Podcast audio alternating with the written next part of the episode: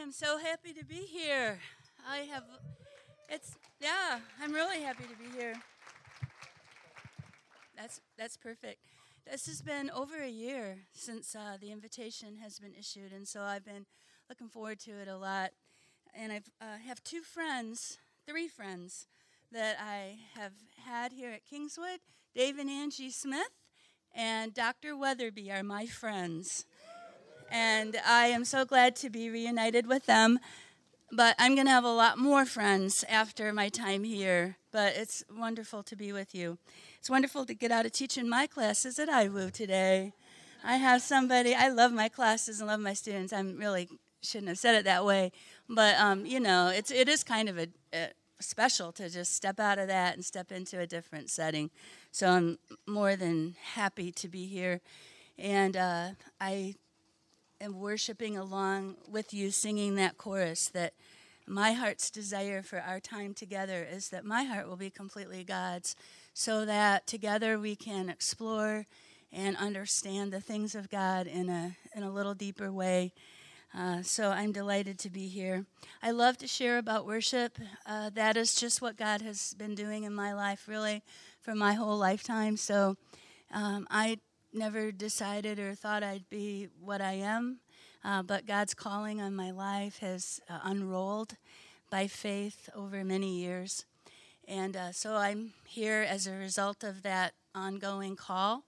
And one of the things, I would say the primary thing that God has been using me in is just to um, help my own vision of worship enlarge, biblically speaking, and then to help others to have a larger vision for worship, but that is really rooted in the Holy Scriptures and not in our own uh, making, so to speak.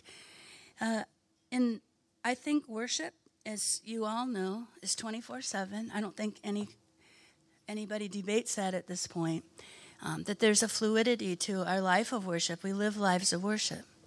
At the same time, there is an appointed moment for the church weekly that we understand to be corporate worship. And that dynamic changes a bit for that appointed time. Whether it's Sunday morning at eleven or Saturday night at six thirty, God keeps appointment with God's people, and there's some special things that happen there, some special parameters, some special dynamics that, in fact, um, prepare us to leave the tw- lead the twenty-four seven moments, lives of worship. So to say that worship is all of life is true. At the same time, that is not to say that all of life is the same in terms of what we encounter or experience in worship. And so my uh, my calling is to help the church um, take a look at that those specific moments in the life of the church, the gathered community worship. And this morning, I think, well, first of all, I'd just like to say that's our present vocation. It's our calling to worship God now, and it's certainly our eternal occupation. It is what we will be doing for eternity, and I think it's the most important thing that we can capture now in preparation for eternity. So I'm real excited to be here and to, and to just unwrap this with you. I consider myself a co-learner with you. Everywhere I go, and certainly it's the case with my students at Indiana Wesleyan, I learn probably more from them than they learn from me. And so together, we are in co-investigators of what this worship event is. And I fully expect uh, that when I leave Kingswood on Sunday, that there will be a lot in my mind and heart that you have uh, posed to me that will give me more reflection. So I'm not the answer queen. I'm not here to um, to hand, hand down, you know, any sort of thing to you. I, I look at what I do as um, the body of Christ, discovering together God's will for worship. And God has a will for worship. Please don't let anyone tell you that worship is whatever we want to make it, and then let God baptize that with some sort of blessing from on high. God has plans for our corporate worship together, and those are discovered in the Scriptures. And I'm really spending my lifetime trying to figure out and discover what are God's expectations for worship. And that is my, if you said to me, what is your, your life passion or goal, I would tell you that. It is to understand God's expectations for worship. And so we're still in that journey of discovering what that is. And today, it'll just be one other little step in the journey. I'll tell you right up front how I want to go about today. And uh, I was told that Pulse emphasizes active minds, active hearts, active lives, and probably more, um, active habits and so forth. But uh, what I hope to do is approach our Pulse time this way.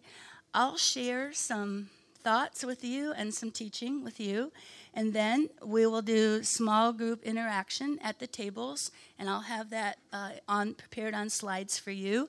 Uh, and so we'll go through our our time together in an alternation of I'll share some, we'll do some talk back, I'll share some more, we'll do some talk back, and it's kind of uh, I'm going to happen in that direction. Please don't worry about what's all. I put Uh, too much on the PowerPoint, so don't feel like you're, like this isn't a, a classroom. I feel like you gotta write everything down. Just let that be your prompts for thinking, uh, and it's just our way of kind of letting you see visually how um, it's organized throughout the morning. And uh, also, these segments aren't the same length, so in fact, the first one or two are a little longer, but I'll end on time, don't worry, and uh, some of them are shorter, so don't, when you're keeping track of time, don't think, uh-oh, she's only on two, and we're like, Uh, not, you know, it's mostly over. So I, I think I know where I'm headed, and we'll pace it good, and we'll get everybody involved, and and we're good to go. You all ready? Because I'm ready, so here we go. Uh, we're prayed over uh, by many people. I've been prayed for a number of times this morning here on site. I've got prayer warriors at home praying for us, so we're covered, and we're we're excited about the day. If there's um.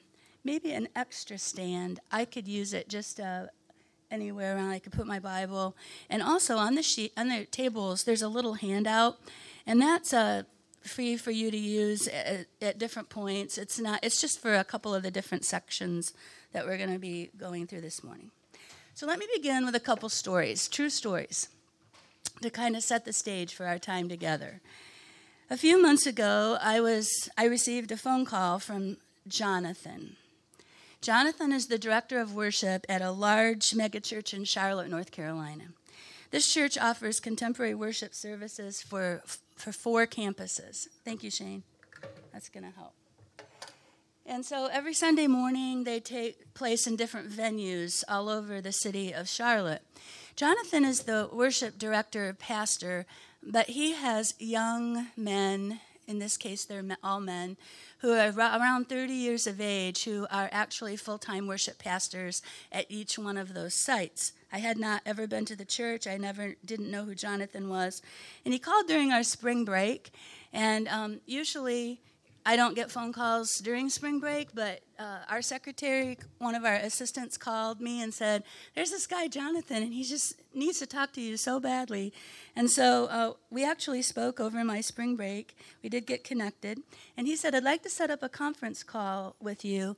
And it turns out that they had been studying as a worship team, the worship architect, and they had been going through it week by week, and he said, this has really been helpful, but we have questions. We just love it. If you could do a conference call, and we can kind of just have a, a meeting with you to sort out some of this stuff because of some of the issues at their church. There's about four thousand in attendance in between all the campuses, they told me. And, you know, at the end of the conversation, it was really interesting to me because we had this discussion about passive worship. And one of their biggest burdens that they were feeling at this mega church was this. We feel like we're doing stuff up front, and we feel like the people aren't engaged or participating. They're just watching us do stuff up front, and we're uncomfortable with that after reading The Worship Architect. And we want to know if, you know, you can help us with that. So freeze frame that. Megachurch, four thousand people struggling with participatory versus passive worship. Not long after that, I got a phone call from a pastor in Columbus, Ohio, and he called me. Somebody gave him my name, and he said that in he has a, a multiple services, traditional, contemporary, blended, the, the whole routine. And he said, you know, in the contemporary service, it's really bothering me a lot that our people are asked to sing, but that's all they're asked to do. And so we ask them to stand and sing, and then there's no other part in the service for them to play other than to sing. And I said, well, what bothers you specifically about this? I was trying to get to the bottom of it. And he said, well, part of it is that even that, they don't seem very engaged. And I said, well, tell me about that. He said, last Sunday I was called out on an emergency, and so I came back in um, while the band was on the stage, and they were already underway. Usually, he said, I sit down front, but because I was called out, I slipped into the back, and I wasn't prepared for what I saw. And I said, what did you see? He said, I saw about three hundred people standing and watching the band sing. And I said, really? And he said, yeah. And I said, you didn't know they weren't singing? And he said, no, I had no idea my people weren't singing. He said, a few of them were kind of moving their mouths, and and they were watching, and they seemed pleasantly entertained. And, and a few of them, mouths were moving, but I could not hear any song going on. And he said, and I asked him why, and he said, well, they're all behind me normally, and I never was watching them from the back, and, and the band was loud enough that I assumed they were singing, and nobody was singing behind me. And I said, what's the problem? He said, well, now we've got kind of a performance going on, and I'm concerned about the people in my church thinking that this is a worship concert, these are his words, instead of corporate worship. That's a second scenario. Here's a third. Uh, I visited a traditional service in a church in Ohio, and the same story kind of rolled out, but in a d- little bit different manner. Most of the service was presentational in nature, though it was traditional in style.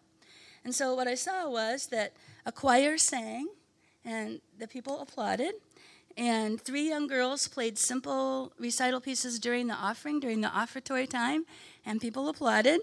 And a vocalist sang a beautiful, beautiful solo, and the congregation applauded. And the pastor preached a, a really good sermon. Nobody applauded that. I wasn't quite sure why he didn't get applause, but okay. And um, the congregation functioned a lot like an audience. There were people up front that did certain stuff, and then people clapped. And um, third scenario. Now, I could go forever. But what's interesting to me is that in all three scenarios, different styles, the same problem was presenting itself. And that's what uh, I want to kind of work through today. I hear all everywhere I go, I hear, honestly, I hear this. Passivity is a problem in corporate worship. And it really doesn't have to do with a particular style. I think uh, any church, any style can be guilty of this. And I don't think anybody intends it. I really don't think any worship team or pastoral staff gets together and say, hey, how can we make worship passive this week? Um, I don't think that happens. But I do think what happens is that we're not thinking through um, the biblical understanding of worship, the expectations of worship, the engagement of worship, and that's what I want to go uh, go for today. Now, I understand that in this room, it, and it's the same where I teach at Indiana Wesleyan, you have men, several different majors represented in this room, and not all of which are worship majors. They should be, of course, but not all of you are worship majors. And so some of you have direct responsibility for worship leadership. Some of you don't have direct responsibility. But I've got good news for you today, and that is this. All of us are worshipers. All of us are worshipers. And I have come to believe, and this is not my own opinion, everywhere I go, I hear le- real leaders saying this. My people don't get it. My people don't know how to worship. No one has told them. No one has told them how to do this event. No one has shared with them that this is their holy duty, their holy responsibility. And that it is not a moment to get fired up so that we can move on to, with the rest of our life. But it actually is a holy responsibility given to us by God. And so in the room, if you're a worship leader or not, it doesn't matter for today. Because what we want to talk about is, how would we disciple people in their holy act of worship, which is their first calling, is to be God worshipers. So to begin, uh, I'd like to help us capture the big picture. And this might sound extremely elementary, but I don't think there's anything better than a good definition. And I think that there's a lot of confusion out there as to what worship really is. One time, one of our worship major classes, we have a worship major at I W U, and I'm responsible for that degree, and one of our classes did a, you know, kind of a Jay Leno on the street interview all around campus with a camcorder and said, what is worship, to all of our students, and there are probably thirty students and thirty definitions of worship. Uh, so I think just gathering around something clear will help. What is worship? I'd like to begin with a definition, uh, and it is this. If you're close enough to read, will you read this with me? Worship is the expression of a relationship in which God the Father reveals himself and his love in Christ, and by his Holy Spirit administers grace to which we respond in faith, gratitude, and obedience. This is not my definition. I couldn't write one this well. Robert Schaefer is uh, taught at Fuller Seminary, is now deceased, a Presbyterian minister. It comes from one of his works. Before I discuss this definition, uh, most of the small group time will be, you know, ten minutes-ish. This is two minutes, literally, and I'm worried about how I'm going to get you called back. So whenever um, I call time, would you try to, you know, uh, gather back quickly, so to speak, um, in terms of your attention? But I really only mean two minutes. And just your neighbor, not the whole table, but just with a neighbor around the table, will you identify two or not more than three, let's say two, key words and phrases in this definition for you? When you read that, what one or two words or phrases seem important to you and why? Two minutes just with one person. Go. Thank you. Thank you so much. Now, uh, at different spots throughout our time together, we'll try to do a little informal Q and A stuff. But for now, rather than have a reporting back time, in a smaller group I would have a reporting back time. Let me highlight for you a few of the strengths of this de- definition. I should say that I'm not sure worship can be defined by one person. In fact, on my computer at home on the desktop, I, I've started to just collect definitions of worship. I have a whole lot there, and there's a bunch of good ones. I think this is just a very good functional one in, um, to help us out this morning. And so I, I think it's strong because it, it shows the relational aspect of worship. And worship is certainly a relation, relational in nature. Uh, it is dependent upon God and people. And you'll notice throughout this morning that I'm pretty careful to say God and people, not God and individuals. Because one of the distinctives of corporate worship is that it is a people gathered before God, as opposed to our individual times with our personal devotions. A second strength is that it, you'll notice that it really, and Brent already alluded to this, I appreciate it so much, there's a sense of revelation response here, that God reveals God's self. God presents God's self to us. God announces who he is. God discloses. And it's to that self-disclosure that we have something to respond to. Now, class, which one comes first? Revelation, of course. But even in some of our worship uh, services that I attend, guess what has happened first? We come responding to God when there has been absolutely no announcement that God is even present, and that God has called us, and that God has initiated. In that sense, response revelation is backward. It's rather pagan, actually. Uh, revelation is saying, here's who God is. God has called us. Come into God's presence, the God of our fathers, the God of our mothers, the God of Abraham, Isaac, and Jacob, the God of our Lord and Savior, Jesus Christ, is here. And to that, we say, here I am. And so I think that important um, sequence is, is necessary. I also like this definition because I'm sure you discovered already it's Trinitarian, that all persons of the Godhead are active in worship. I also think it's strong because I love this. Particular responses are named. It's not that we just respond, but we respond in faith. We respond in gratitude. And this is the connection between worship and twenty-four seven, and and I and I love to hear what Pulse is doing uh, in terms of active service, but I think obedience is um, is critical to understanding corporate worship. Uh, I studied with someone that I was so thankful I was able to study with a, a gentleman named Robert Webber. And uh, I teach also at the Robert E. Webber Institute for Worship Studies. And some of you, when you're done with this degree, should consider the Master of Worship Studies. And Doctor Weatherby can tell you all about that um, better than I can. But uh, one time, Doctor Webber was visiting classes, just cycling through our classes at, at school, and came in, sat down, and it was Q and A time. He said, "What would you like to ask me?" to the students in my class. The students, one of the students raised the most profound question I think I've ever heard raised. The question he asked Doctor Weber was this: "How do you know if you've worshiped?"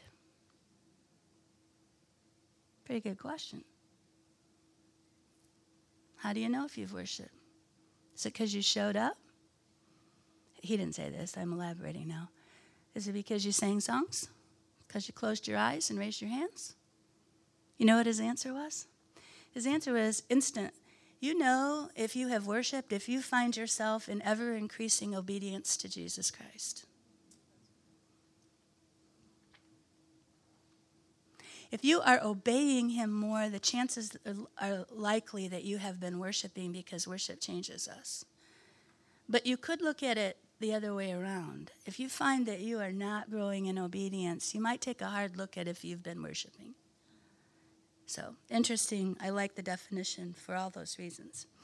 Now, I want to show you another, a little paradigm that is like a model or a metaphor for worship that I'll explain. However, um, I'm just going to tell you up front, it's not a perfect, just like there's no perfect definition, it's not a perfect model. I, I think it breaks down at one point, but I'm not t- going to tell you where, because I'm going to use the model. Uh, you'll, you'll, you may discover it anyway. But I like using it for this reason. It, it proves a very important, bigger point. And nineteenth century Danish philosopher Søren Kierkegaard wrote of the audience mentality of modern worship. Maybe you've seen this before. Some of you in the room maybe have. And it looks like this. Kierkegaard said, worship in the West is starting to resemble what it's like to go to the theater. He said, when you go to the theater, you see actors on the stage. And they're on a stage like this, and they're performing a play. And the audience comes in and sits down and watches the actors perform a play. And the audience gets to decide if they like the play or not, if the actors were convincing or not. And they show their favor or disfavor by things like applause or throwing tomatoes or standing ovation. In other words, at the end, the audience decides and makes a value judgment upon the effectiveness of the play, and that's normal, and that's what it, what it is. And in a theater, we have prompters, people off stage behind the curtains that are kind of helping the actors do their thing, maybe change costumes, maybe change sets, maybe whisper in a line if they've forgotten one of their lines. And so there are aids to worship off stage that help actors, the very important people, do the very important work while the audience decides if they like it or not. And Kierkegaard said church is starting to look like that. He said up front you have clergy and musicians and trained individuals who uh, are doing things, and the congregation is starting to act like an audience, and they're coming in and have certain expectations about what they're seeing done before them, and that God is some holy prompter that's whispering in important stuff to the performers, the clergy, the musicians, stuff like, sing that song one more time, they're really into it. Um, Pray now so the band can get off stage and no one will know. And God's whispering all this stuff into holy people up here to help them do their job, and the congregation is watching. Kierkegaard said, this is starting to look like church, but he also said, and I completely concur, that's about the most unbiblical view of worship you can find. Instead, he suggests that we reverse the roles, and what we end up with are... Um, The leaders of worship become prompters. They become coaches. They become the ones who only give what the congregation now needs in order to be the performers. You notice how the congregation has now shifted to performers. And that tells me that the congregation are the, is the vital uh, participants in worship, and that they're the ones doing the work of worship, that they're the ones carrying out the duty of worship, aided only as much as is needed by the prepared prompters. And then, of course, that leaves the audience as who? That would be God. And God is now the audience. And God, by virtue of God being audience, get this, God gets to decide if worship was worthy or not, if worship was effective or not, if worship is true or not, because it's the audience who measures the value. And now God is the one who gets to measure that. What I'd like to do is to have you think about it, and on the screen, Um, this will be about five-minute discussion, and there's options there for you. Which aspect of Shaper's definition would you like to explore personally? Would you like to explore further, and why? And your leaders will help you with this discussion. How would a Kierkegaard view of worship change things for you? Just read those there. And here's a good one. Is engagement and participation the same thing? Five minutes, have fun. Very good. I bet that was an insightful conversation. It's going to be hard for me in this room to hear you, but I'm going to ask one guy at the table of guys right under the clock, that be you, okay? One guy to stand and loudly just say, which aspect of Shaper's definition would you like to explore further and why? And we're not going to discuss this answer. We're just going to hear from each other for a little bit. So one guy, volunteer, go for it, loud and clear. And why?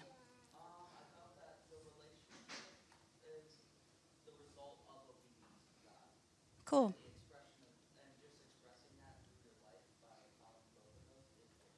Very good. Thank you very much. Table of women under this clock back there. Somebody um, stand, and would you just share a moment about how that Kierkegaard view of worship impacts you or your thinking? Should they be afraid? No. Be of good courage.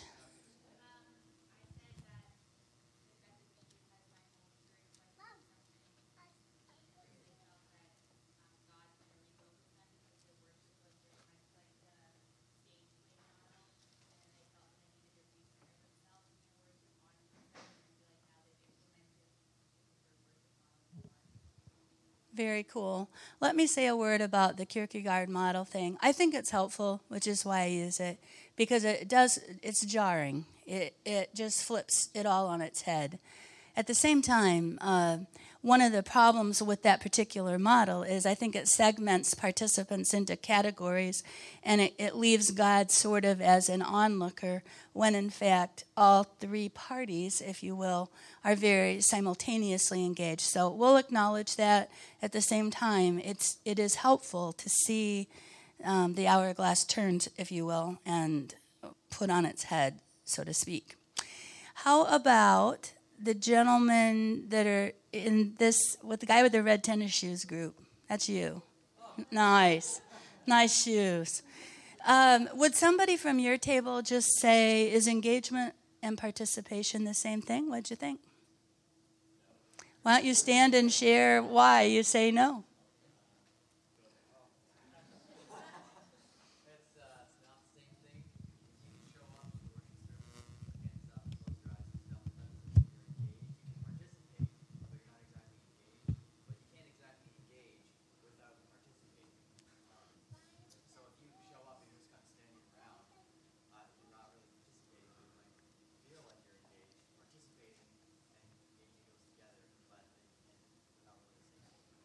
Very good. Let's clap for one another, all three responses.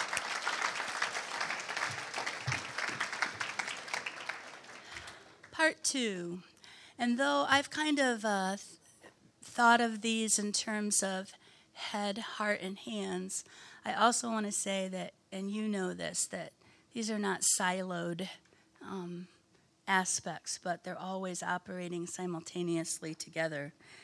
But the, we're starting out with a little bit more of a uh, reflection uh, philosophically, intellectually about it, but we're moving, of course, toward um, more important things, so to speak.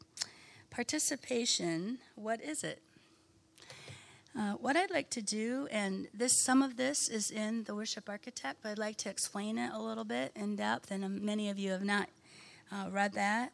But just want to ask the question, what is participation and what is its purpose? I could ask it another way, is participatory worship necessary? And who participates? It's a very, very, very important question today in our churches. And I'm going to propose to you that full, active participation of all worshipers is necessary for true Christian worship. Full, active participation uh, of all worshipers is necessary for true Christian worship. I'm going to go through these words in a, in a minute, one by one, and I'll get there in just a second on this participation thing. Uh, I will propose that participation of all people is not only necessary, but it's urgent. There's a sense today that that participation is ab- absolutely urgent for the church.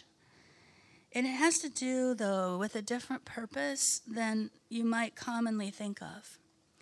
I hear a lot of preachers say, you know, I want my people to participate so that I can tell they're engaged, or so that people will come to church, that they will view us as a lively church.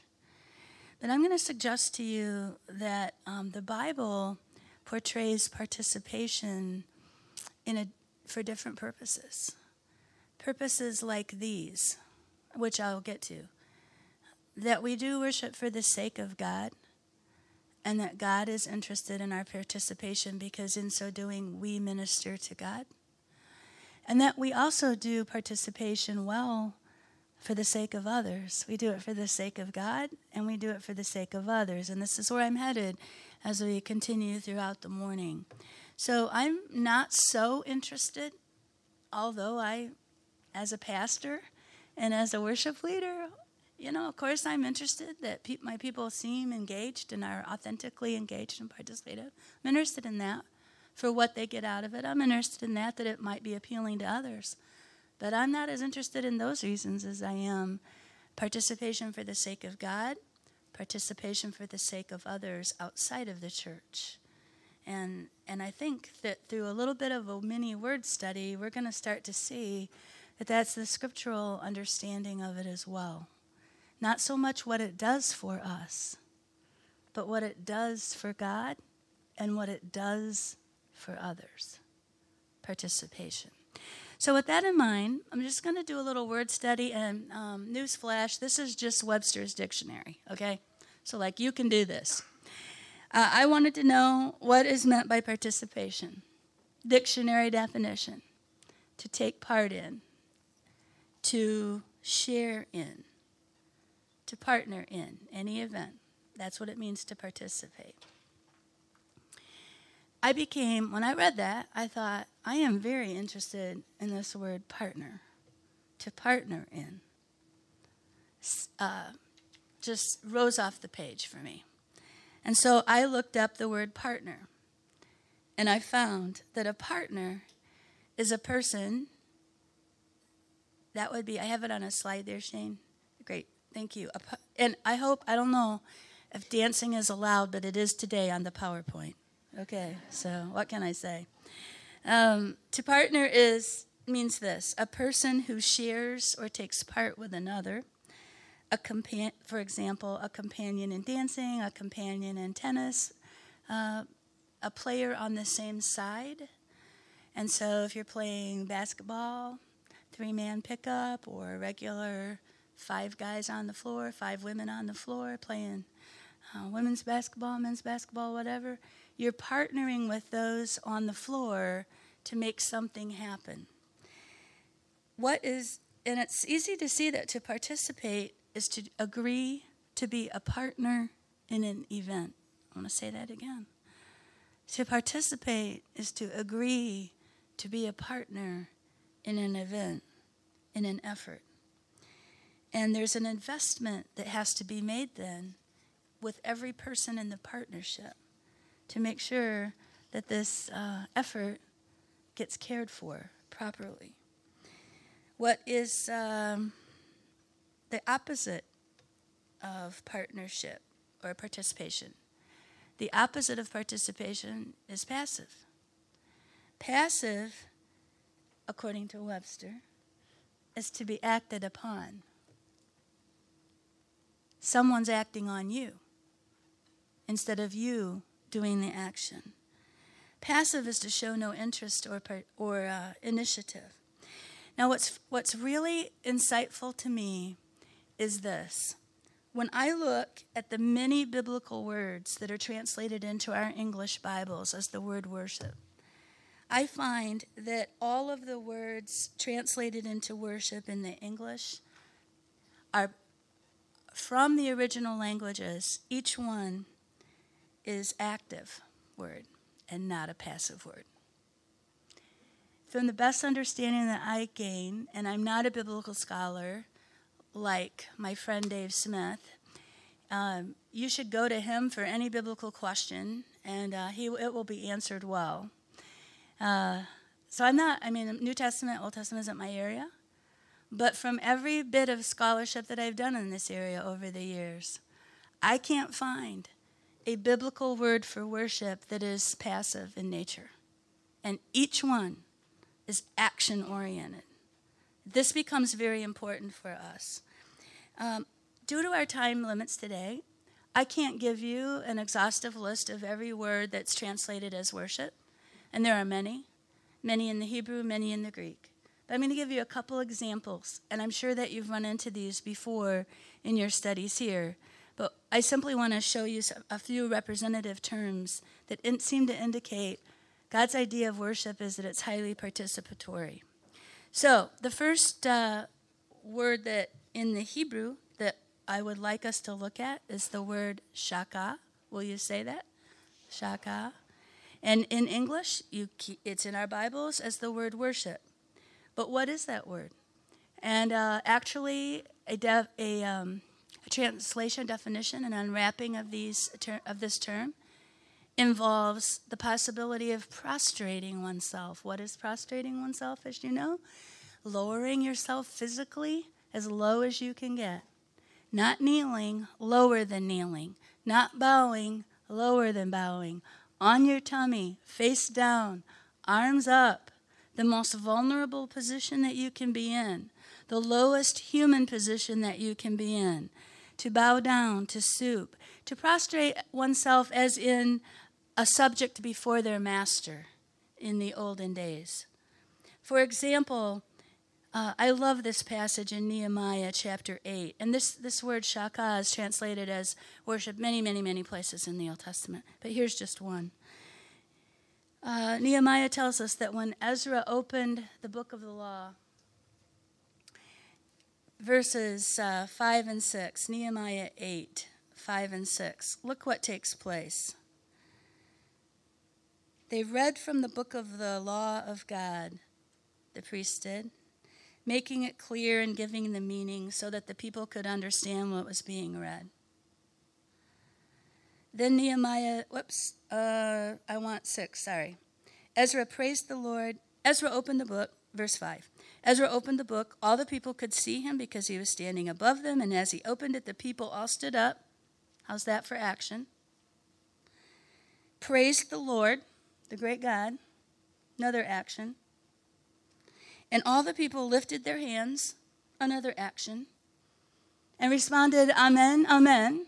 Another action. And then they bowed down and worshiped the Lord with their faces to the ground. And the word worshiped is shaka, which suggests that the people prostrated themselves before the word of the Lord. There's nothing passive about the use of that term. That's just one example. The word in the New Testament that is the counterpart to shaka is proskuneo. Say that, proskuneo. And so the Old Testament word has sort of a Greek um, counterpart. And so therefore it also means to prostrate oneself. I think I have that on a, yeah, there we go, thank you. To prostrate oneself, to do reverence. Although in the New Testament, some translators believe that it adds a little bit of affection to it, to kind of kiss toward, to blow a kiss to. Not, not prostration, just to prostrate or to show humility, but in an affectionate manner. And I love this because in Matthew two, when the wise men entered Jesus' house, Matthew two eleven, it says that they saw the child with Mary, his mother, and they knelt down and worshiped him, paying him homage, Matthew two eleven, and the word is proskuneo, which suggests that maybe the kings just didn't stand there in their Burger King crowns, hats, you know, in the bathrobes from children's Sunday school department and kind of glance over at the baby Jesus approvingly. But if you can imagine this, the wealthy, smart guys from the East prostrating themselves before an infant king is quite another picture. Quite another picture. So they worshiped Jesus through action, through participation, not internally only. You know, that's, to me, there's a very, um, a very striking and disturbing use of this term in Luke chapter four, which gives the account of Satan tempting our Lord, Jesus Christ. And in Luke four, you see that the devil led Jesus up, according to Scripture, showed him in an instant all the kingdoms of the world. And the devil said to Jesus in, quote, "To you I will give their glory and all this authority. For it has been given to me," the devil said, "and I give it to anyone I please. If you then, Son of God, will worship me, it will be all yours." That's a rather benign translation, isn't it? Because in English, we only have one word for worship. It's worship. But if we go hunting and looking for the Hebrew and, and Greek terms here, we're seeing um, there's a little more to this. Now imagine this. The word is proskuneo, and the devil is suggesting that the Lord of life lay on his stomach before the devil, with his arms outstretched before the devil. That's what Satan was asking. You see, what we have to understand is that we just cannot throw around the word worship like we do. There's a whole lot of other stuff in that word that we have to own and figure out. Jesus thankfully answered him, "It is written, I will not prostrate myself before you," in saying, "I will not worship you. I will worship the Lord only." So I get really excited, and we think about in the Old and New Testaments, uh, they contain words that are translated in different ways. Another little one, dyad here, is abad. The Hebrew word is becomes very important to us because in this word, it talks about worship as work. And the word worship is translated in our Old Testament as worship, but what it carries with it is this thought that the priests and the Levites had duties, had sacred duties, and get this, that was their worship. And so when they were lighting the lamps and baking the shewbread and mixing up the incense and slaying the animals and offering the morning and evening sacrifice, those duties were their worship. The work of worship was their worship. Liturgia in the Greek, a very important term for us because it's translated as worship, but behind it is the same parallel, this idea from the Hebrew word avod. This Greek word in the New Testament is critical to understanding of worship. It suggests that worship is work, that worship is ministry, that worship is service to God, that it is the tasks that we do, making sure that God is served as God's people is, in fact, our worship. You have this uh, in Romans twelve one. I appeal to you, therefore, brothers and sisters, by the mercies of God, that you present your what? I mean, that's a physical action. Present your bodies. I appeal to you, brothers and sisters, by the mercies of God, that you present your bodies as a living sacrifice, holy and acceptable to God, which is your reasonable worship.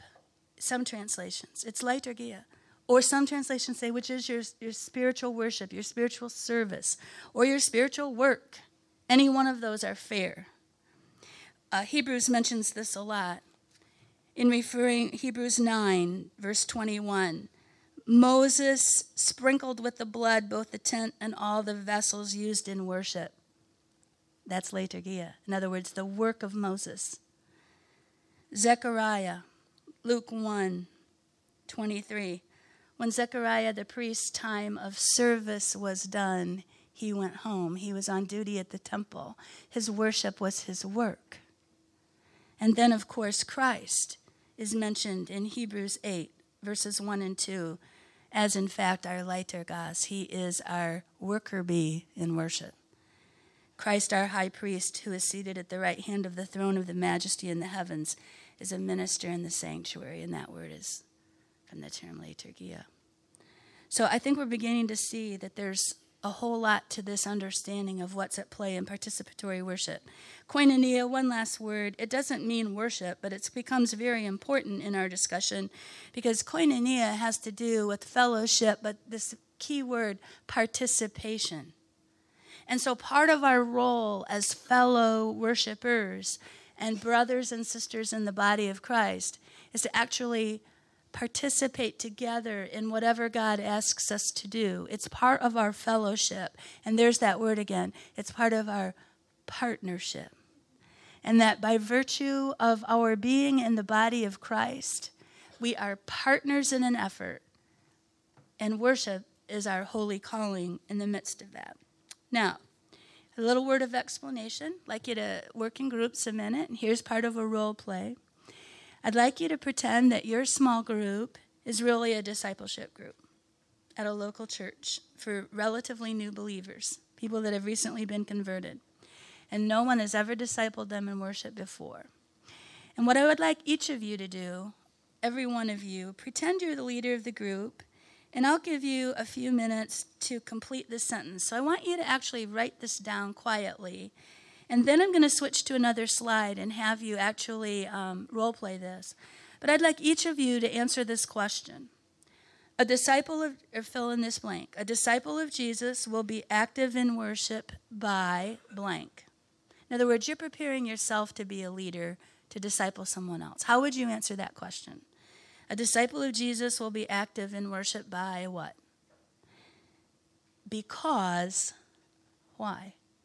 So you are going to be explaining to someone who's never heard this before what we do and why in worship. So pretend you're the leader, complete that sentence, and then I'll flip to another side where you will um, pretend that you are that leader in reading your answers to the group as if it were a discipleship group, okay? So first of all, complete that sentence, just in your own thinking right now. A disciple of Jesus will be active in worship by, um, I think it's the, yeah, right there at the bottom of that screen. Dot, dot, dot. Because, dot, dot, dot. Don't, don't tell them how they would be active, but why. Give it a try. All right, here's your task. On the next slide, I'd like you to, as a group, just read your responses around the table. And then afterwards, see if there's anything that needs to, you need to clarify or push back or question, and just to improve upon those responses. Um, and and if you see some commonalities in your answers, note those, okay? So practice explaining in one sentence how you would disciple someone else in worship. Go for it.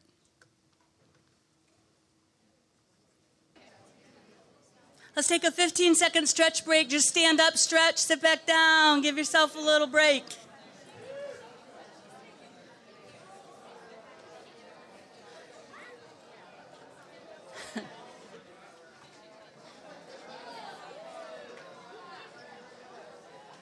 All right.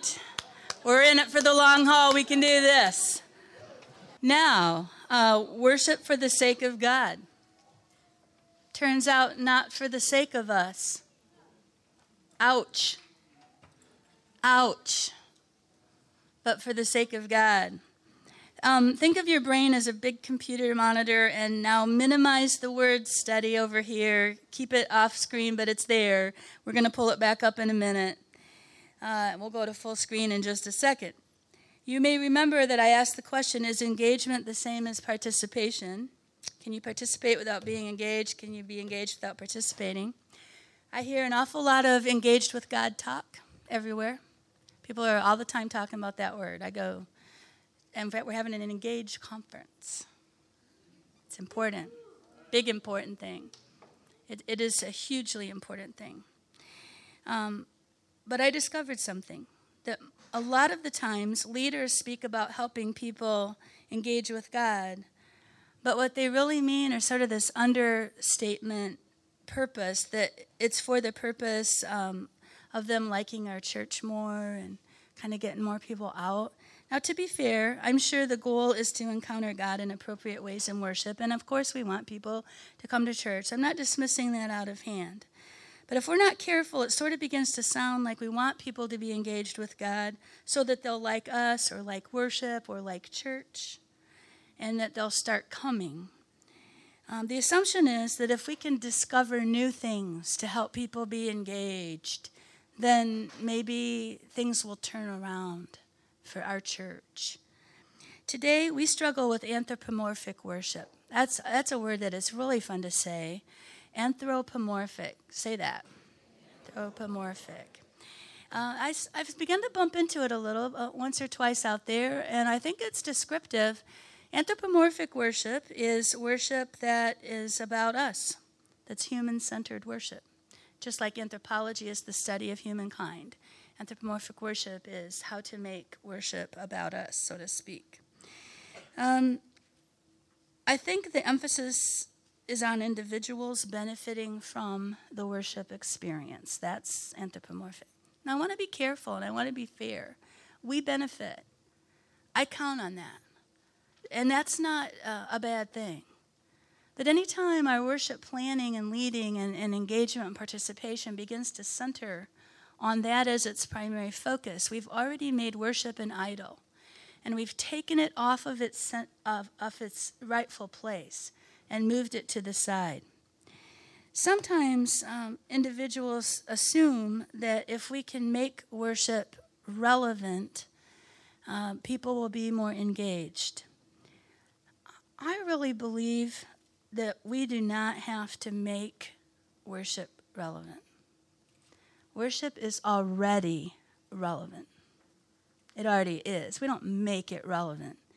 If worship is the meeting between God and people, in order to renew a covenant, which we have, in order for revelation response, it already is relevant. It is certainly most relevant because the presence of the risen Lord is already here among the worshipers. And I got to tell you, nothing in heaven and earth is more relevant than that. I actually believe, really believe, really believe that the true presence of the risen Lord is actually among us in worship. And I'm going to get to that. And if that is the case, uh, there's not a whole lot more we can do to make this worship event more relevant than that. Nothing is more relevant than that. Believers together worshiping with our Lord in worship, with our Lord, through our Lord, and to our Lord is the epitome of relevance. It's the epitome of relevance, and I can decorate it any way I want. But what's happening is the decorations are becoming what we do. And we have to reclaim the reality of the presence of Jesus Christ in worship. The question will never be whether or not Christ is in the room. Christ is in the room. The question will be whether I notice that Christ is in the room. Because his presence doesn't change. In a gathered community for the stated purpose of worship of the local church, Christ is there. Period. Period. I can't make him present. I can't take him away. Christ is there. And once the decorations and the cosmetics begin to overshadow the reality of the presence of Jesus Christ, we are in trouble, big trouble, because we're depending on artificial means for engagement when we have the real means already in place. I know I'm getting preachy here, um, but I, I really feel completely impassioned about this, and Uh, I think it's of a critical uh, circumstance for churches today. Uh, tw- Romans twelve one, I have already quoted. If you can go to this next slide, uh, I, I just want to make the claim that connecting to God is what worship is about through the Lord Jesus Christ. Um, Romans twelve one says, um, well, you're going to read it in your own translations in a moment. Can I sidebar just for a second? I'm going to sidebar. We're going to get leave that there, Shane. That's good. You also like bullet two. It says that you're to observe um, as many significant things about this passage as you can, and if you do so, Doctor Smith will love it.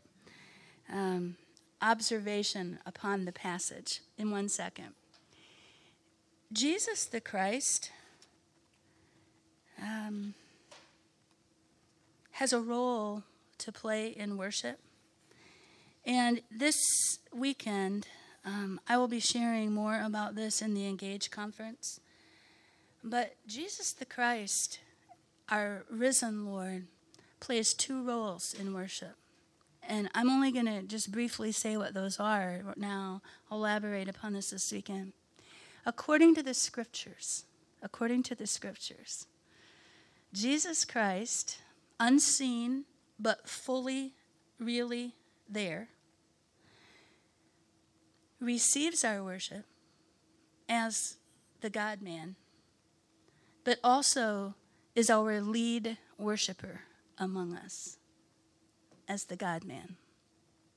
It turns out that for reasons I will explain later in the scriptures, especially in Hebrews, Jesus Christ is portrayed as, among the brothers and sisters, as the lead liturgos, the lead minister of worship, who, the scriptures say, who sings with us our praises to God, who pra- takes our prayers and sanctifies them and presents those perfect prayers to God, who names us as his brothers and sisters in the great congregation, and is present not only to receive our praises, but actually to be our lead worshiper, walking among us, singing with us, offering prayers to God.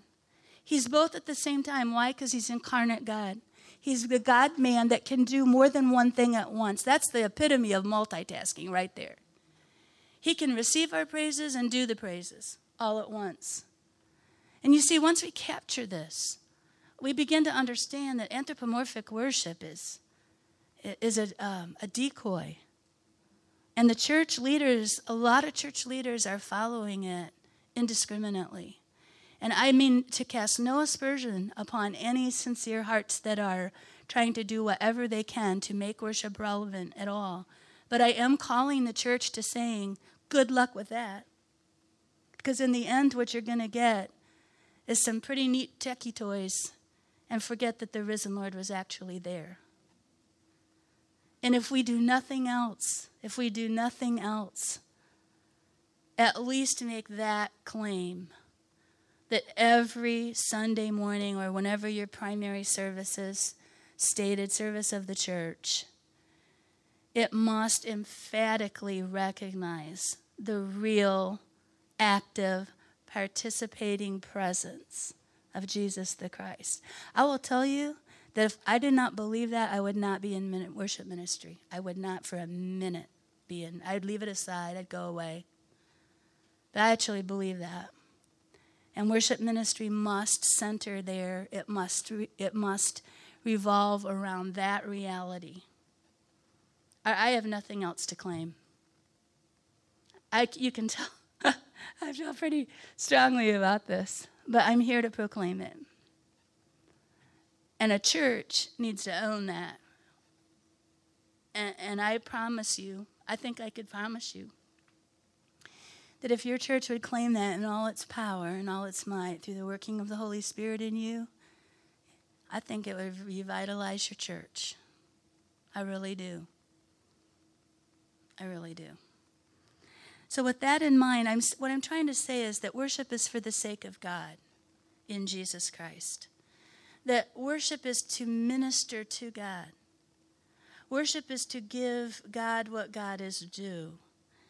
And now, um, in your groups, would you just begin to connect a little bit in your heart with God's heart by following the screen prompts? I think they're pretty clear. And I also think in a little bit while, we'll have time for uh, some Q and A and stuff. So if there's stuff that you're burning to ask on, we'll try to get there, okay? So um, open your hearts as you share with one another what's on the screen.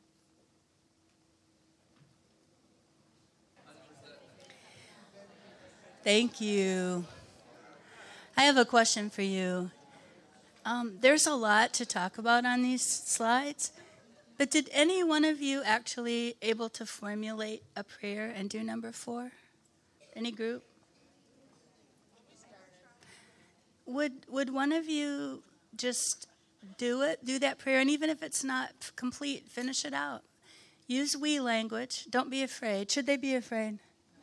That you should not be afraid. Are you? Are they among friends?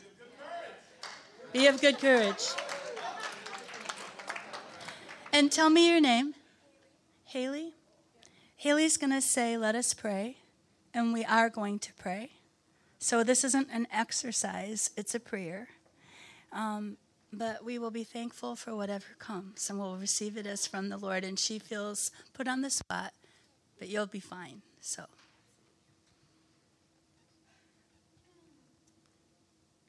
Begin with, let us pray. Let us pray.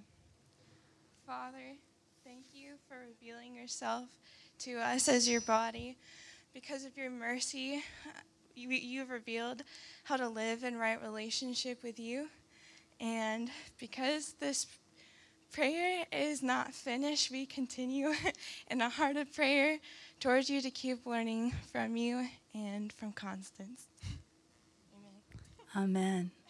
Thank you very much. Um, the things we say in worship involve multi-layers. Part of what we say in worship, we sing. Part of what we say in worship, we pray. Part of what we say in worship, we speak to one another. And the words really matter. Because it is all of those words together that form the text of our worship, the script of our worship, if you, if you will. And in some places, it's completely extemporaneous. In other places, it's prepared at different levels. But whatever the case may be, and in this case, it was a mix. It was a blend of preparation and conclusion that was spontaneous. Whatever that happens to be, the words have to represent the truth about the event. We are in a particular type of event. And I, I think I already said that uh, it's an event because... It, it's an act, an action going on already. And by the way, our worship in your local church is only one small part of ongoing worship that never ceases. And in the heavenlies at this very moment, heaven is full of the worship of God. And our worship simply joins in that and continues on. And our verses, our our voices are merged with the heavenly voices. And not only vertically, but horizontally. And often, well, on every Sunday morning, I have a, a prayer list of people that are pastors that I pray for. I have for decades. The same set of people, unless they die, and then they go off. But um, I, I'm aware that worship is happening simultaneously this way. And so I'm praying for other churches and saying, all over this good earth, God, on this Lord's day, there are people in every tongue and voice now praising you, and take those praises. And so our little worship has to be understood in, ter- in context of something bigger, something deeper. And so when I ask you to pay attention to words of prayers, it's simply to say that we need to pay attention to everything we say in worship because it's forming our text. This week in my uh, Introduction to Christian Worship class at, at I W U, uh, we had a, a whole week on prayer and being leaders of prayer in wor- worship. And so we're working on getting out little things. And one of the things we're working on is getting out the word just out of our prayers. And I just thank you that you're here, and I just pray you a blessing, and I just, I just, I just, I just. And so I did much of what I did with you, Haley. Um, I said, is there a student that will open our class in prayer today? And um, not only will you be praying, but you're going to be practicing as a leader to kind of work out the word just. And so bless Josh's heart. Josh raised his hand. True story. And he said, I'll do it, Doctor Chair. And so I said, okay, begin with let us pray. And Josh said, let us pray. Dear Lord, we just thank you. That was the first word out of his mouth. Of course you know what happened. The whole class just roared and broke out into exorbitant laughter. I did too, because I said, calm down, Josh, it's okay. I mean, that word is there, but we're practicing these things because they matter and because we're leaders. Let's move to part four, worship for the sake of others. Do you see how I'm trying to shift it from anthropomorphic worship to worship for the sake of God? Now worship for the sake of others. Uh, and this, I think, is a very, very needful um, little conversation to have. Participation happens when worshipers offer their bodies as a living sacrifice. But worship also happens on the corporate level. And in fact, we're talking primarily today about corporate worship. And so I want you to maximize that word study screen and bring it back up to full screen for a moment. Remember that Webster defines participation as to share in or to partner in. And one of the fundamental features of Christian worship is, is just it's corporate worship. Individualism has become a problem in much of Western mu- worship. And while it's true that God relates to individual persons, and while it's true that God issues the invitation to salvation to individual persons, and while it's true that Christian discipleship is demanded of individuals with the expectation of personal response to the triune God, nevertheless, we are called to faith and community, period. That is non-negotiable, scripturally speaking. We are not isolated believers who want to follow God on our own, but we are members of the body of Christ, and we have to operate within a fellowship of Christ followers who are committed to living as residents of the kingdom of God. Can I get an amen? Amen. Community is non-negotiable, period. There is just no biblical foundation to really believe otherwise. Corporate worship, then, becomes the primary avenue for God to relate to any Christian community.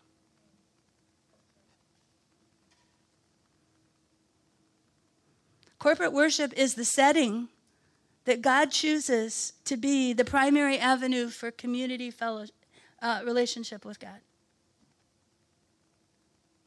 By God's choice. This is the predominant setting God has in mind, corporate worship. And when faithful followers are gathered weekly for worship, we understand that we're holding a corporate conversation with God, empowered by the Holy Spirit. God is understood to be present. This is not a meeting about God. It's a meeting with God. And the believers are called together to hear from God and to offer ourselves anew in response to God. Now, corporate worship doesn't just happen because multiple people are in the same room. And unfortunately, in many places, we lead people to believe that we can all gather in the same spot and have worship our way, individually. Corporate worship happens uh, when worshipers invest fully in the event. Now, here's the deal. For the sake of those around them, first of all, for the sake of God. But now I'm going to challenge myself to be a full participant in corporate worship for you and for you. And now I'm not here for me anymore. I'm here to help your worship get on, get along over here, and help your worship be strengthened. And I have a self-surrendering of my own needs in worship so that the worship of the community is strengthened. You and I have an investment to make, and I come to worship not primarily to get something, but to invest in the worship experiences of my partners, my peers who are beside me in worship, so that I help to raise their level of awareness of God's presence. That's a scriptural understanding of worship. I sing in such a way that your song is encouraged. And so I don't get to opt out of the singing anymore. And I don't get to mumble the words anymore. Why? Because I'm going to sing with strength and conviction so that your song is strengthened. And I don't get to decide whether or not I will participate by doing anything other than to help your worship get better. I proclaim the historic faiths, faith of the creeds with my voice in order to strengthen the voice of the community. I'm not saying I believe in God the Father, Almighty Creator of heaven and earth, so that I can remind myself what I believe. I'm saying it so I get to hear the voice of the church saying, "Take that, God. This is what we, your people, believe." And my voice becomes one entrance into a mighty voice. And I pray with devotion not to impress anyone, but so that those praying around me will witness one more prayer of faith being made, and that maybe their prayer is strengthened. I listen to the sermon attentively, not because only that I will gain something from it, but I'm listening to encourage those around me to listen. To participate in worship in the biblical sense is to play a role in the effectiveness of other worshipers. Certainly this idea is what Paul had in mind in First Corinthians when he was talking about, um, in fourteen, chapter fourteen. Um, when you come together, everyone, everyone, everyone has a hymn or a word of instruction, a revelation, a tongue, an interpretation. Everybody got something to do here. Bring it on in. For the sake always of, from Paul's point of view, always, for edification, for the benefit of others. Right now, I'll be honest, I go to a church that God has led me to. I am a pastor, and I served as a pastor, worship leader, and I mean other churches. I've been in ministry in the local church a long time, most uh, in, in two capacities, either as a worship leader full-time or as a pastor, either full-time or part-time. And until recently, I was a pastor part-time of a church near our campus because I'm a full-time professor, but I could take a part-time church. And, you know, this is a time in my life, only the second time in my life, where I have not been in a leadership role on staff of a church. Um, I am no longer the pastor because of my schedule. And so I had to give up that church, and it tore me apart. But I did that so I could do things like this, because this is what God is doing in my life. And so, you know, finding a church is a hard thing to do if you're a pastor. And right now, I attend a local church, and I have for a number of years, just since I gave up this church. Um, and it's not the church you would think you would see me in, whatever that would look like. A small little church, good people, really hokey worship. Um, I don't know if this is being taped. You know, the, the choir is so energetic and pretty big for the size of the church.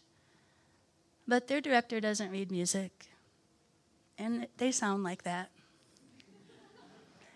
And, you know, it's it's just rugged. But for a number of reasons, which I won't share with you, I'm certain God wants, this is my church. This is where God has led me, and I own this church in the sense that I'm in. This is my people. I, I'm in. Every Sunday, it's a little hard. But, you know, I said, God reminds me, worship isn't about you. And worship isn't about perfection.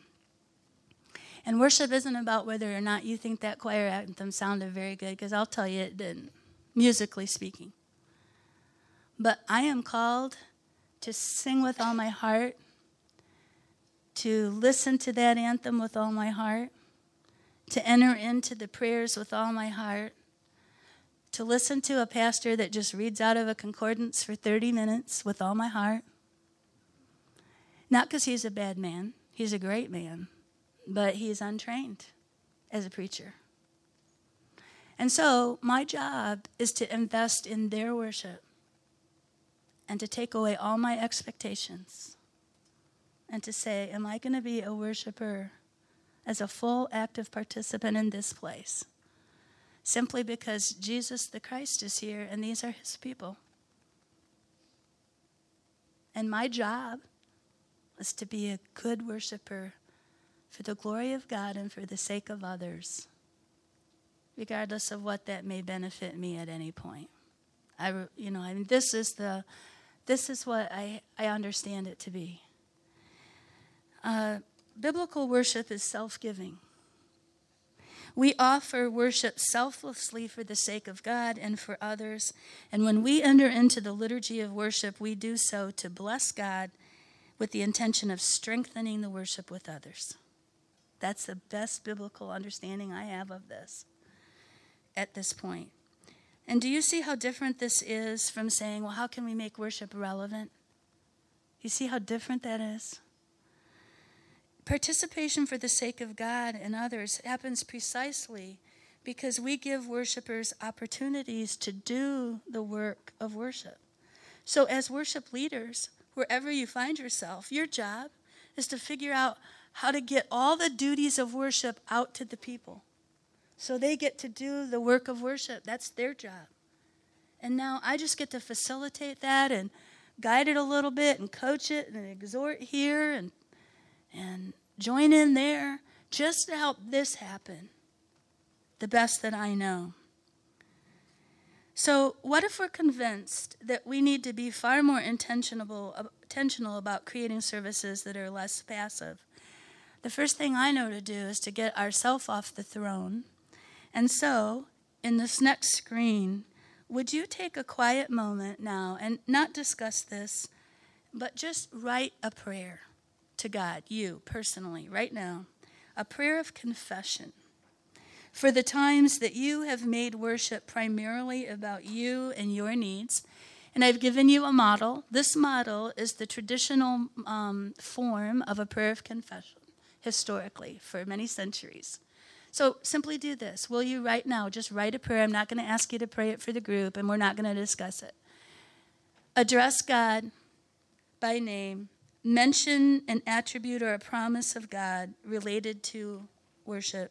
State your sin in relation to worship. Express sorrow. Pray for victory. and conclude the prayer. This is a prayer of confession that I too will will form up here on my own, confessing to God that sometimes we've made worship about us and not about God and others. Do you understand what I'm asking you to do? So you won't share this, but write a prayer of confession to God concerning this matter.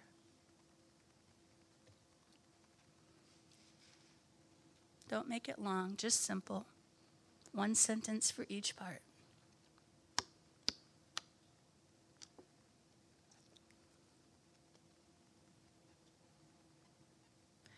Dear God, you are worthy of our worship. You are holy, the one high and lifted up, the one true God. And yet sometimes we make worship about us. For this, we are sorrowful. We are sorry for the offense that this has caused you. We pray for the victory that is promised to us in Christ Jesus our Lord, that we might become worshipers that have you and our sisters and brothers in mind. Do this in our lives. We pray so boldly in the name of the one who is worthy of all worship, the name of Jesus the Christ. Amen. And now I've got good news for you. Jesus has given us a word through his own disciple. If we confess our sins, God is faithful and just to forgive us our sins and to cleanse us from all unrighteousness. That's good news, right? Amen. Now, lastly, uh, how do we move from passivity to participation? Uh, on your on your little handouts there, I just want to explain to you what I think program worship is.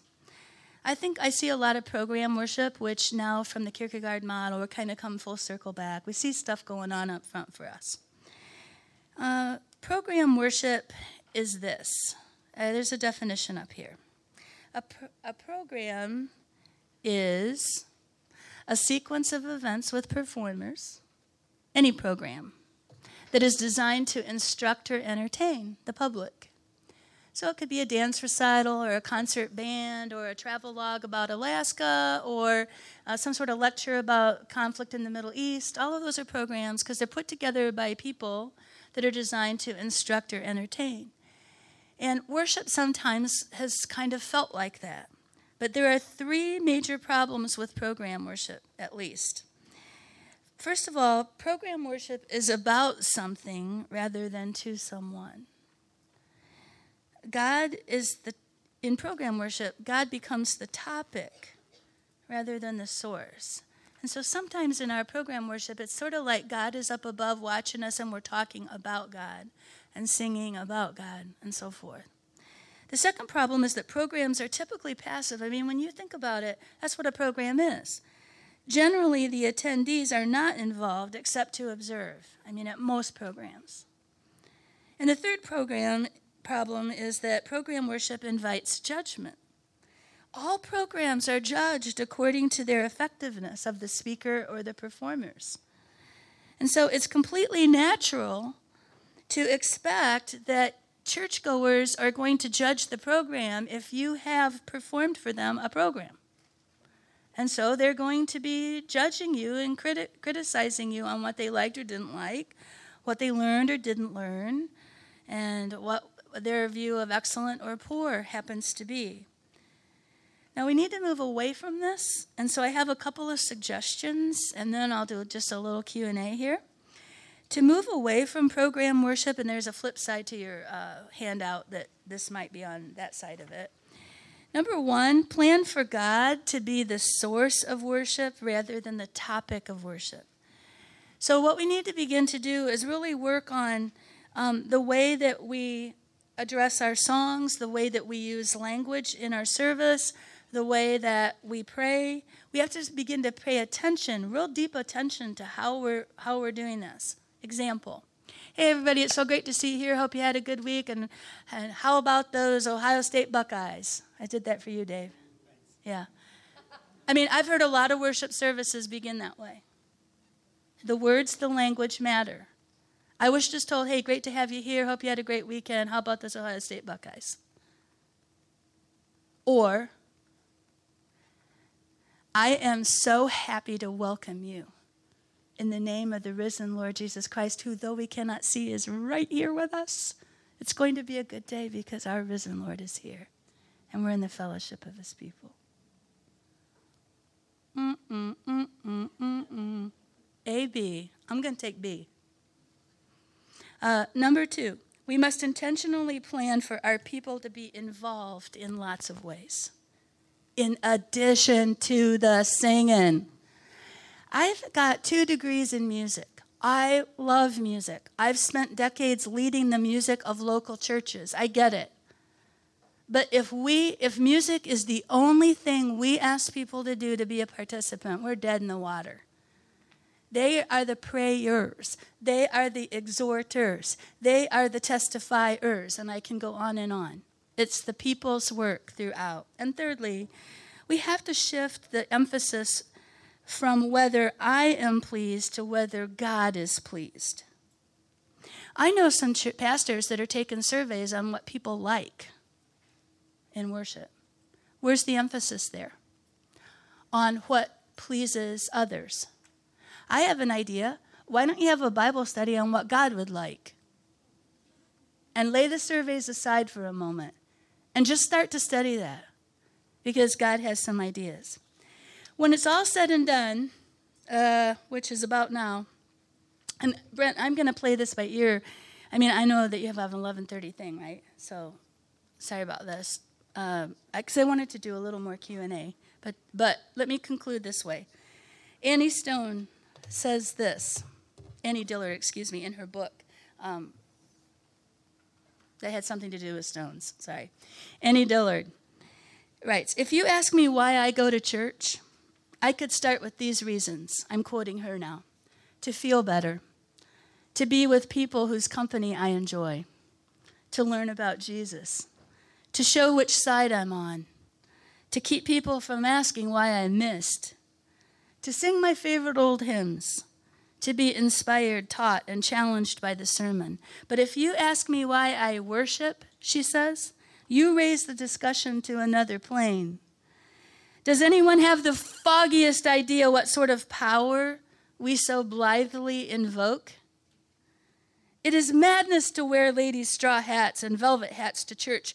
We should all be wearing crash helmets. Ushers should issue life preservers and signal flares. They should lash us to our pews.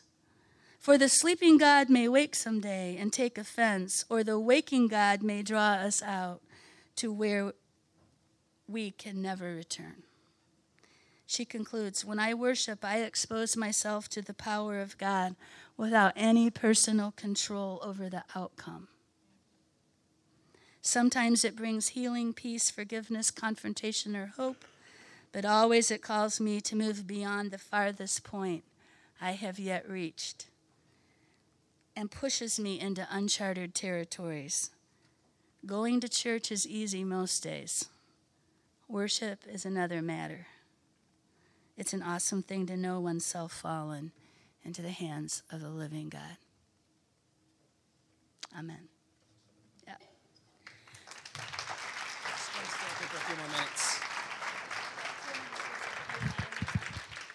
We're going to take about ten to fifteen minutes for Q and A just because this is such an important topic. But um, Oliver's group that needs to go and head on out there, why don't you go ahead and step out if you're going to be going out with him in the ministry, just because we know you are on a time schedule with that specifically. Please do that quickly and quietly. And while they're doing that, we're going to take a few minutes. Um, this is a time for you guys, especially on um, the idea of worship, what she said in general, some really hard issues you want to talk about. This is a huge time to go and take a few minutes and really take advantage of being able to ask the questions that are on your heart and mind that you've been wrestling with. So I'm going to hand the mic back over to you. Shane's got a mic to run around if you have questions specifically in worship. And let's take a few minutes to really tackle this issue. Anybody?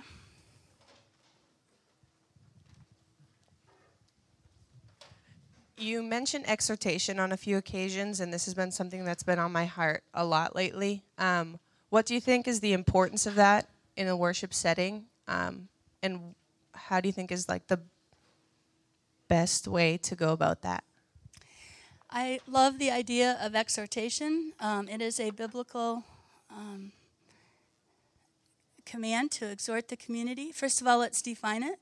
I mean, in its most simple terms, exhortation means to encourage one another, to call the church, to fellow believers, to call them to the standards as set forth in Scripture and holy living, the sanctified life, and so forth. Wesley loved exhortation, John Wesley. Uh, and w- the way he used it, I, I think, is very fitting for worship. The word would be preached, and then there was a time in the service for exhortation. Wesley would sit down and appointed and approved exhorters, not just anyone, but somebody who had already demonstrated the holy life and had been approved by Wesley, was permitted then to stand and serve as an exhorter.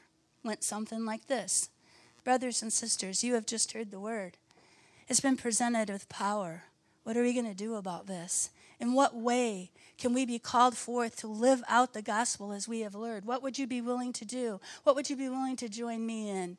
And sometimes it went on for long amounts of time. And by the way, it's very interesting. This was the open door for Wesley for the eventual approval of women in ministry. Because up until this point, women were not allowed to preach, but he had and favored women exhorters, approved exhorters. And from, I mean, it's a little, it's kind of a, you know, a historical Uh, journey here that isn't, I can't represent in this short moment, but that opened the door for him to have lay women pastors and eventually uh, per- women uh, eventually as, you know, appointed for the church.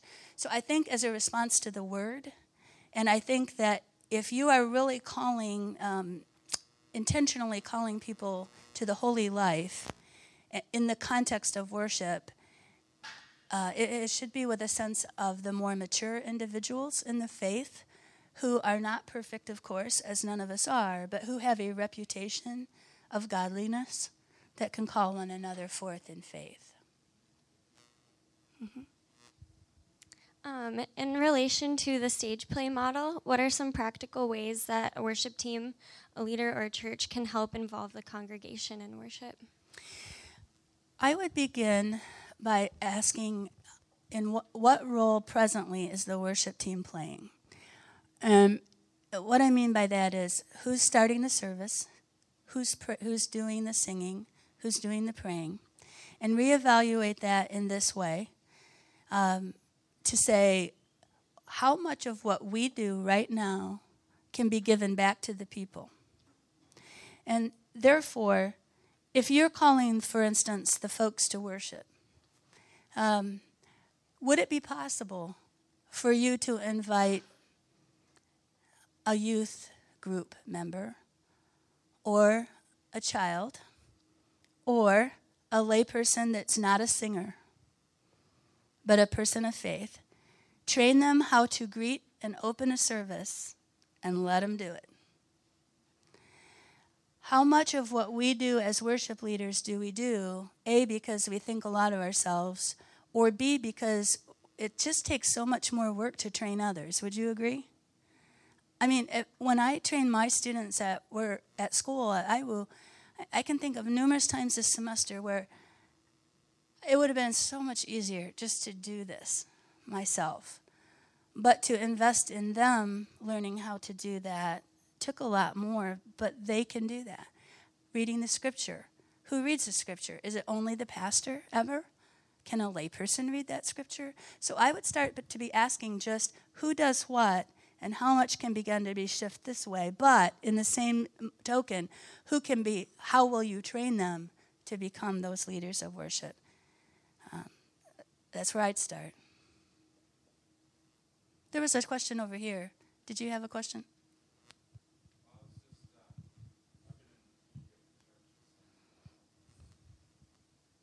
I know how like we we agree that like worship is a lifestyle, but corporately you would say that music is the greatest way to worship God. I would not say that. Corporately. Did, are you asking that I, would I say music is the greatest way to worship God? Through songs and worship corporately. Okay. Yes. So just to be clear, are you asking me if yes. I think music? I do not. No. And why? Because I think that music is a primary way, and it's an excellent way, and I would even say a commanded way based on several verses of the Bible. But I am not going to make the claim that it's the best way or most important way. Because um, there are, it displaces some very uh, necessary components of worship. I might argue this. I might argue that the most important thing that we do in worship is pray. I can make a stronger case for that. But do you know how many churches in our world have no more intercessory prayer? It's gone. That's a very unbiblical approach. And if you pushed me, you pushed me. I mean, again, I, I love music. I do music. I get music. I'm passionate about music. But I am not going to make the claim that it's the most valuable or most important thing that we do in worship. If you pushed me, I would say, let the song cease and get on our knees. That's, I mean, that's my blunt answer. Sorry. Sorry for the bluntness. Yeah. Uh, we talked about moving the emphasis to. Pleasing. You must be Canadian. Yes. Talk well, about. Kind of. I've got dual. About. I've got. Uh, we. If we're. I know my. Can, I can tell on T V when I'm listening to a Canadian show because it's all about. Uh, yeah, Sorry. Uh, yeah. I'm just messing with you, and I don't know you, so I get to go home, and it's okay. So if we're if we're trying to move the focus from pleasing people to pleasing God. Um, I kind of I have like a specific question, I guess, sure. to myself and, and some of my friends. Um, uh, oftentimes, I think that specifically with like worship music and lyrics, uh, we have some very like theologically problematic phrases and things. Not even that I just wouldn't agree with, but I think that are actually like heretical, and we shouldn't be saying them or teaching them or influencing people with the words. Um, when I'm in a service or Um, a setting where those songs are being sung or my friends are there, would it be better for me to not sing the words that I actually think are wrong, um, or to sing them anyways and join with the congregation? Um, like what, what takes precedence? That's a great question, isn't it? Have any of you wrestled with that? It's a wonderful question. Number one, I think that many of our songs are hugely prog- prog- problematic today. They're just, um, they have to be evaluated, period. Um, and there's a book that a couple of my colleagues and I wrote, a simple little book called Selecting Worship Songs, where we're just trying to put a rubric in the hands of worship leaders to say, we best be thinking about this. Why? Because people are believing what they sing. And so I affirm your concerns. Um, if I were, and this happens to me, if I were in worship and in a corporate setting and I'm a worshiper, not a leader, and I, part of the problem is that we don't see words until they're up on the screen. We have no way without hymnals or other means to look at a whole text at once prior to singing. That's problematic. It is. Because we can only sing something that's flashed in front of us quickly, and then suddenly we just sang a heresy. Oops, sorry. You know what I'm saying? Um, but here's what, I can only tell you what I do. I want to be a fully invested participant, but I don't want to sing a heresy. And so when that is proposed to me, I pray through that. I probably don't sing it, but I don't pout. And I don't cross my hands and go, uh-humph. And I don't look disdainingly upon those around me. But I pray through that stanza. I literally pray and keep on moving and join in when I can. Why? Because I'm investing in the community's worship, but I might address it with the leaders if it were appropriate. That's what I do. I mean, there are people in churches that do this. But it's mostly about the style they don't like or something. Well, shame on us. We're either in or out. Come on.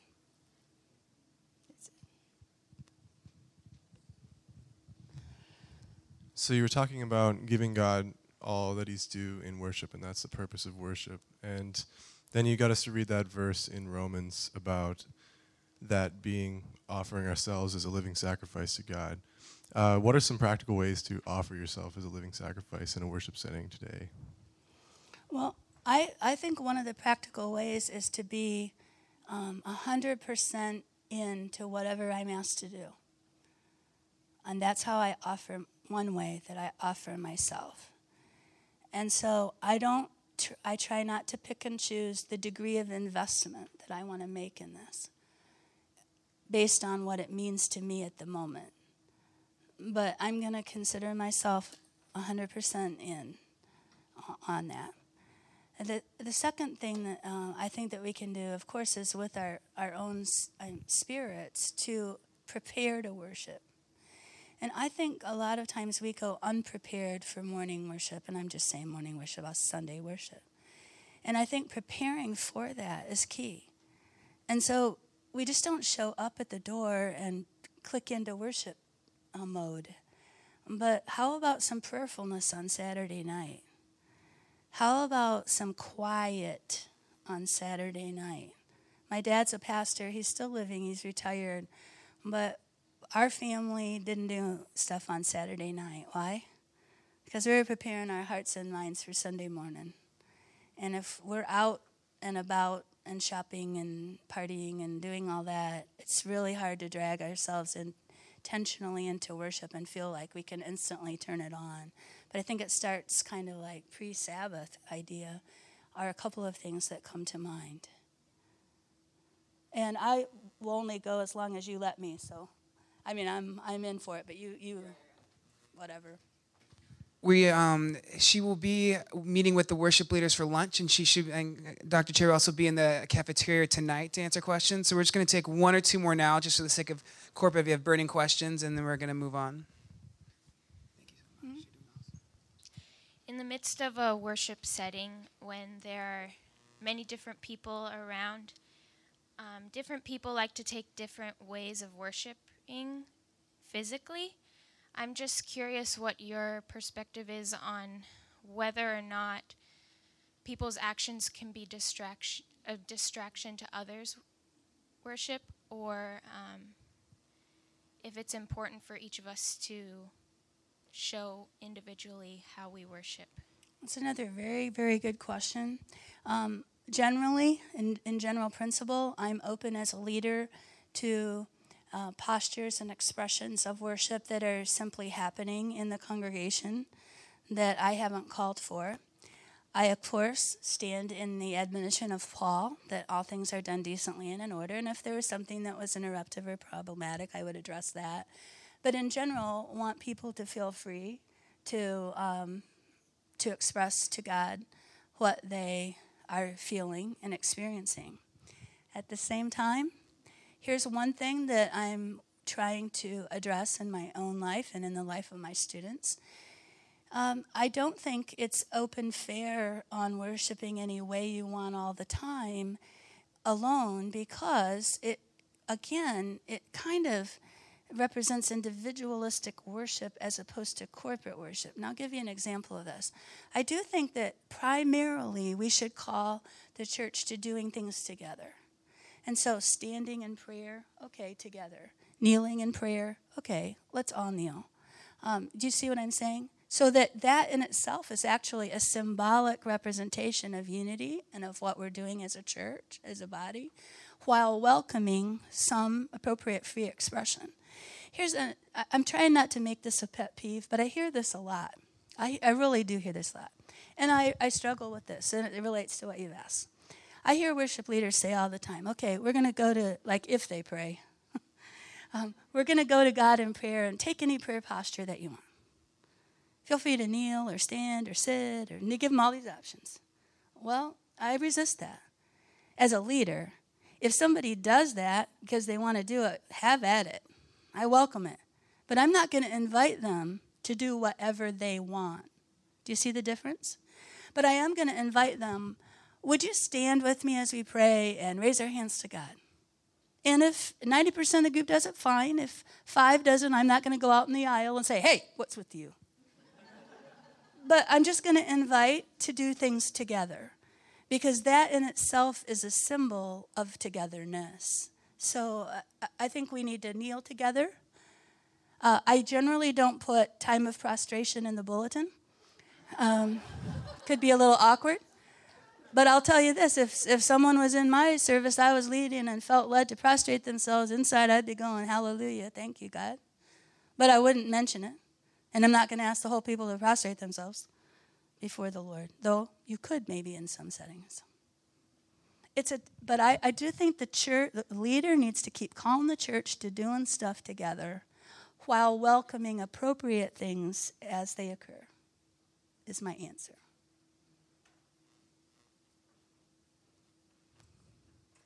Is this helpful? We should have just done Q and A for two hours. Would have been better. Uh, right here. Oh. Hi. Yeah. Um, just a question about your thoughts on... There um, it is again. The table. About uh, the table. I'm not even Canadian. Oh, it's I rubbing live, off on you. I li- Well, yeah. Okay. Go ahead. Anyway. Um, and just uh, the invitation to the Lord's Supper. Um, as a response to worship, um, or as a response to the invitation, where do you think that best fits within a service? And how often do you think that is? Anything else? Uh, no, that'll do. Okay. Thank you. Um, I, I don't think it's a matter of right or wrong, but I do think that the Lord's table is best as a response to the Word. Do you know why it appears before the Word? For very pragmatic reasons. I didn't know this until I was reading James White a few years ago. I also I often wondered, Disciples of Christ tradition, for instance, will often have, they have weekly uh, table, and they'll have it be- often before the preaching. So it goes like gathering, Lord's table, preaching, go home. And I wondered about that because the historic model has it as a response to the Word. And then I learned from reading James White, who's a, a masterful his, uh, church historian, worship historian, recently died. Um, he said that actually that comes out surely for pragmatic reasons in the Disciples of Christ.